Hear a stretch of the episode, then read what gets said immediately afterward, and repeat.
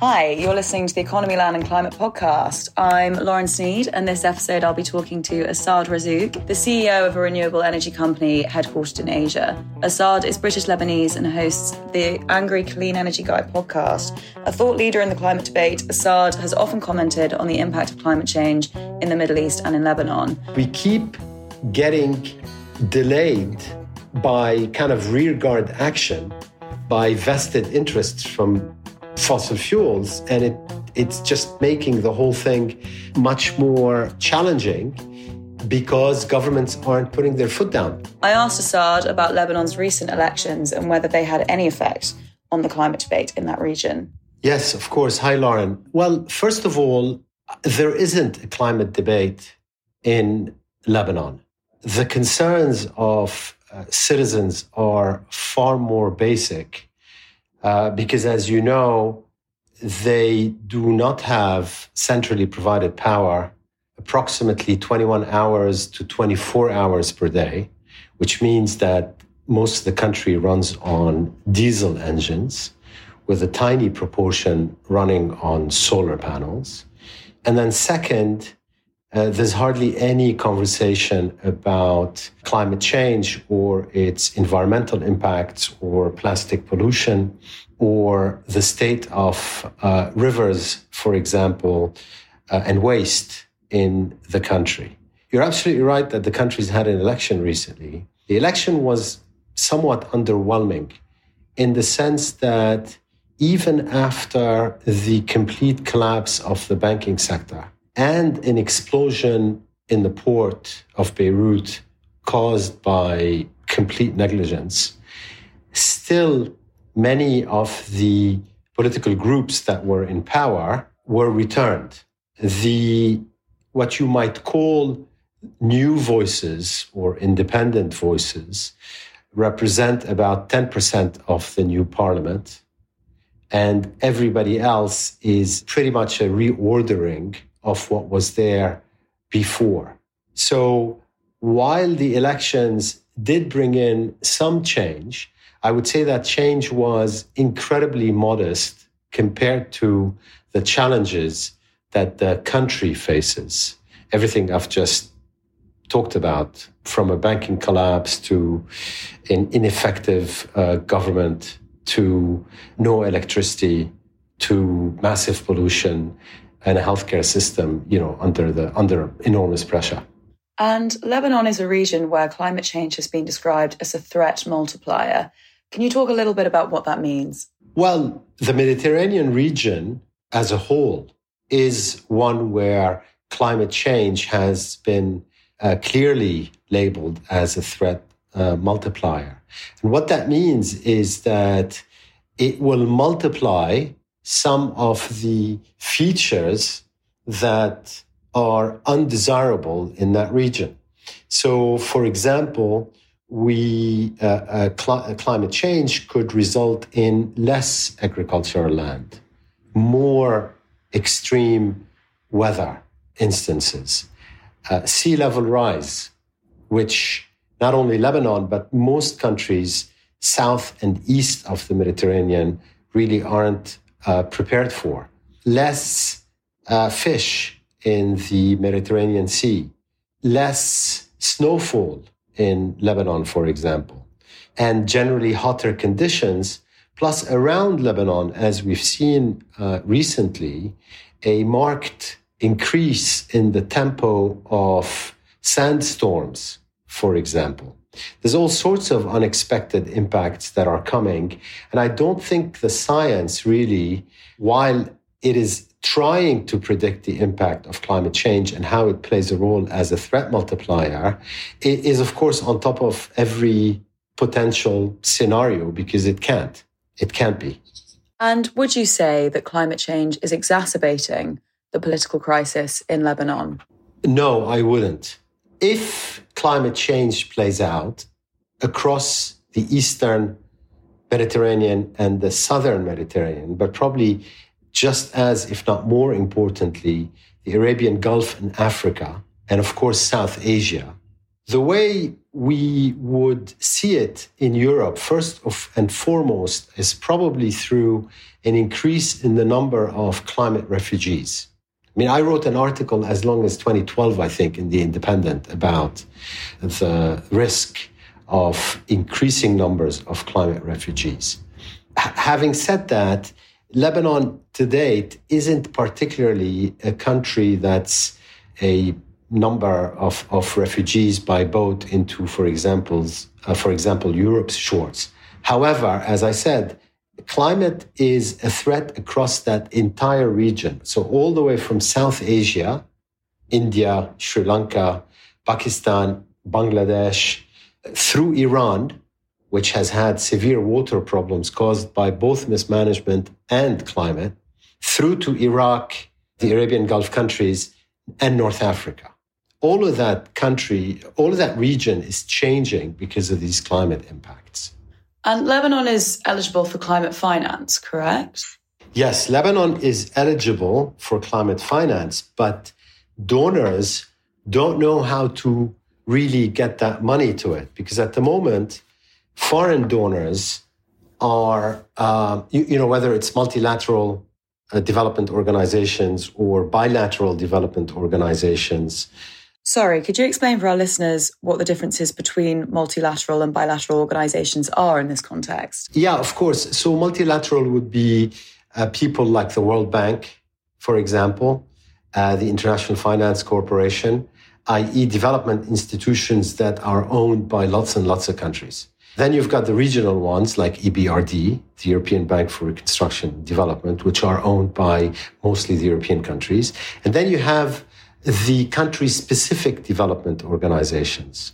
So institutions like FMO out of the Netherlands or Proparco and uh, the French Development Bank out of France, and similarly out of most European countries.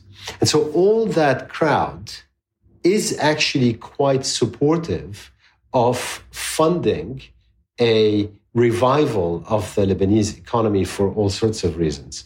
However, in effect, it's unable to do so until the country, which has a collapsed banking system and a government that they don't trust, agrees a deal with the International Monetary Fund, another multilateral development institution, and puts its own house in order. It's very difficult to receive concessionary and development finance if your house isn't in order, if people think a lot of the money is going to be siphoned off, or if you don't have a banking system, a functioning banking system, I should say. And Lebanon suffers from all of these. But wouldn't you also say that many of the countries that desperately need the climate finance are countries where that does apply? That the house is in disarray because of because they're countries which are going through political crises and because they're countries which are being badly affected by climate change? Look, sadly, very few countries rise to the level of Lebanon in terms of having a combination of a dysfunctional government that foreign institutions don't trust, combined with a banking collapse, combined with every other factor that, that you know of. And so it, it's kind of the, the totality that looks much worse than many developing countries. And in any case, I think funds can be dispersed and are available, but they will only be dispersed once the country agrees a deal with the International Monetary Fund and is in effect at least mildly bailed out and promises to implement reforms that would give some comfort to donors and multilateral and bilateral uh, development institutions that their money is going to actually go where it's intended. And what would those sorts of reforms be in Lebanon? I mean, to be honest, I don't even know where to start. But for example, you've got a non existing power industry, electricity system, which is controlled by a monopoly by the state and is unable to provide any reliable electricity. So, as I said, as little as one or two or three hours a day, I should say as much as one or two or three hours a day to its population. So you need to reform the electricity system. And this has a direct bearing on climate, right? Because in the meantime, Lebanon is consuming enormous amounts of diesel, whose price has increased massively because of the Ukraine war, and therefore has impacted the poor and the middle class and even the wealthier residents of the country in even more dramatic ways than they were experiencing just before the Ukraine war. So you have to reform the entire electricity system. And you know, what's very hard to understand is you could probably power the entire country on solar and wind in about 24 months. However, you don't have the legislative framework to do so. And so it's impossible for anybody to even uh, try.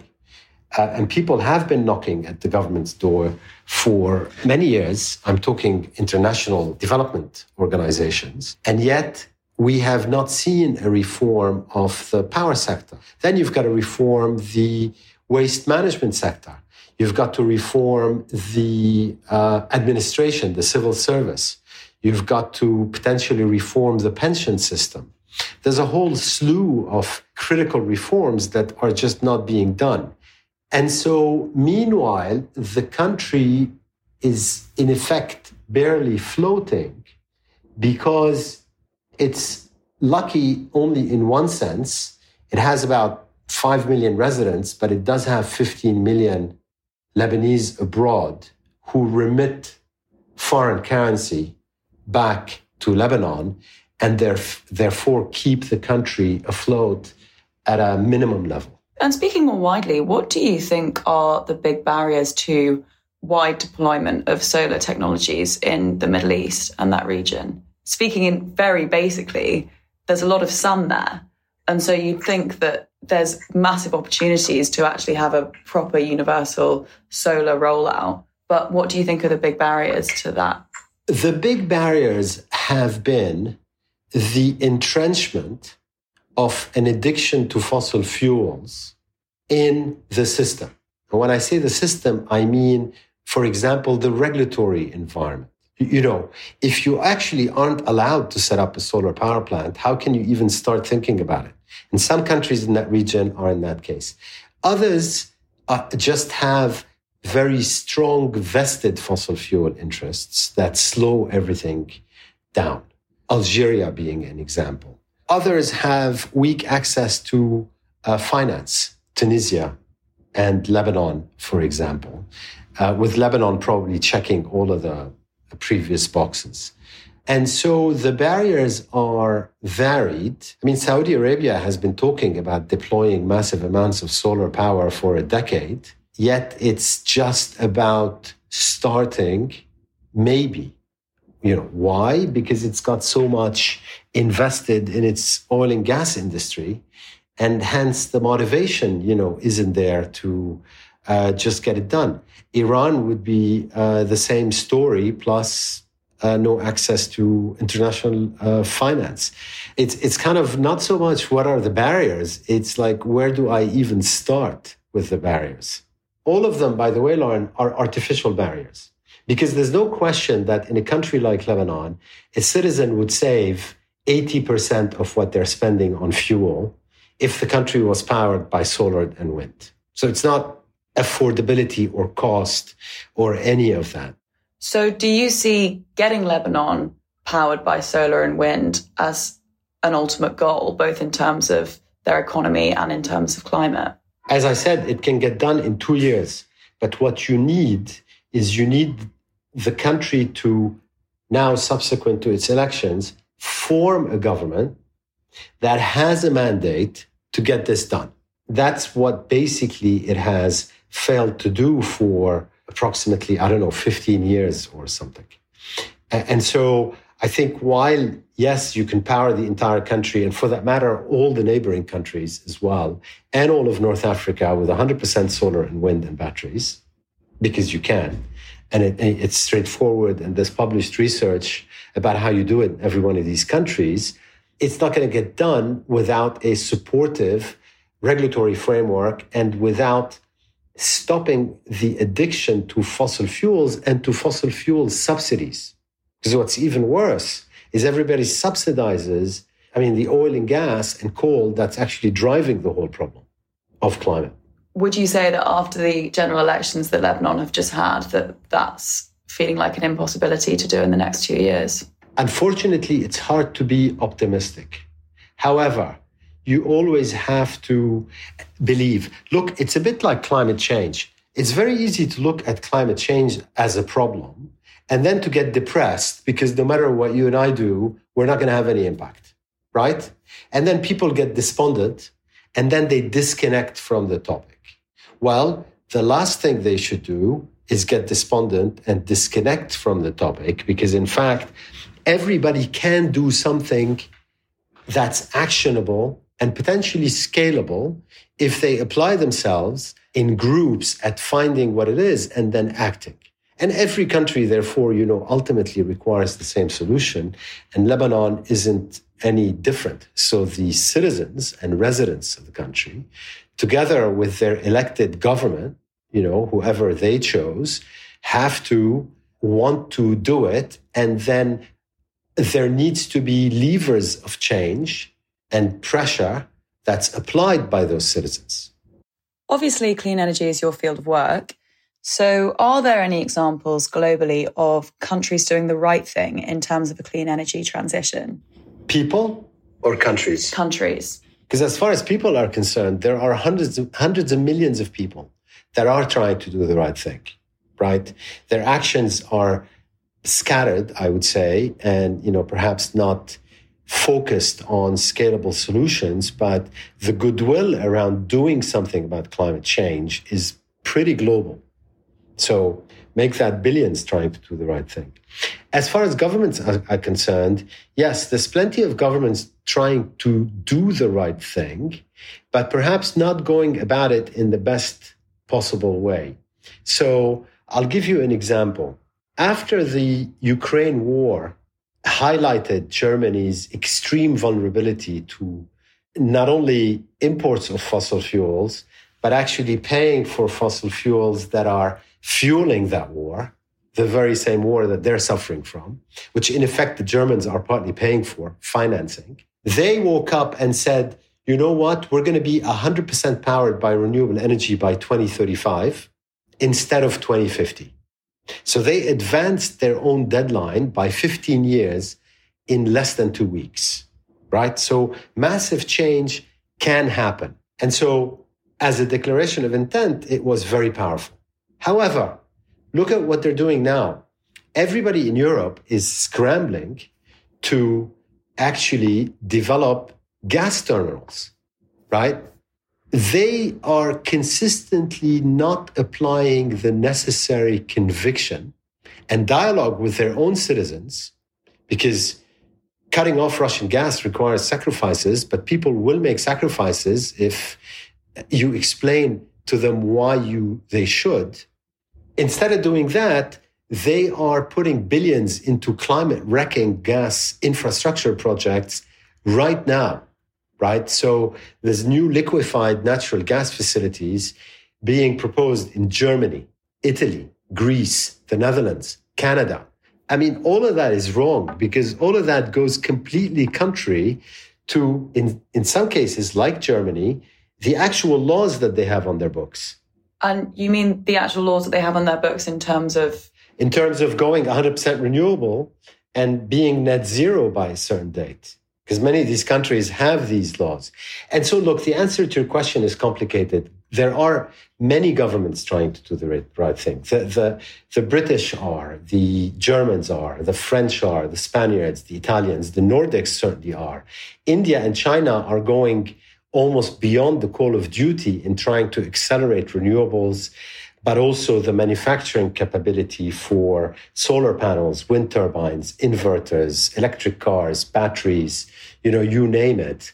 But we keep getting delayed by kind of rearguard action by vested interests from fossil fuels. And it, it's just making the whole thing much more challenging because governments aren't putting their foot down. And to close on that topic, citizens have to help push their own governments put their foot down. So movements like Insulate Britain or Extinction Rebellion or Fridays for Future or 350.org around the world are critical in effecting change because they apply sustained pressure on their elected leaders. And we're just going to have to keep doing this.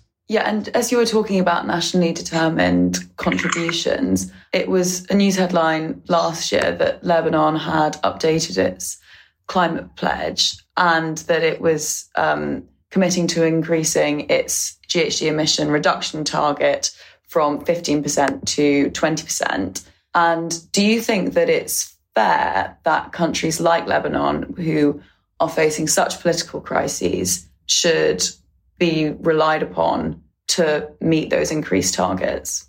Yeah, I think it's absolutely fair. First of all, climate action saves money and lives and healthcare costs and the environment. So it's not just about the environment. This is about people's lives. And this is about cost as well. Climate action in Lebanon, as I said, would decrease fuel bills by 80%. What's not to like about that? While saving lives and lessening the burden on the healthcare system and cleaning up the environment. And the same, frankly, applies in every country in the world. There's this misunderstanding that climate action is a cost. But in fact, it's not. It's climate inaction which is the cost. It's fossil fuels which are the cost. And so the answer to your question for every country in the world is yes, comma, absolutely. Thanks very much to our guest, Assaad Razzouk, CEO of Gurin Energy and host of the Clean Energy Guy podcast. We've been the Economy Land and Climate podcast, and if you like what you've heard, head on over to our website at elc-insight.org, or you can follow us on Twitter at elcinsight. Tune into our next episode when Bertie Harrison will be talking to Drew Pendergrass, co-author of Half Earth Socialism, a plan to save the future from extinction, climate change, and pandemics. Bye.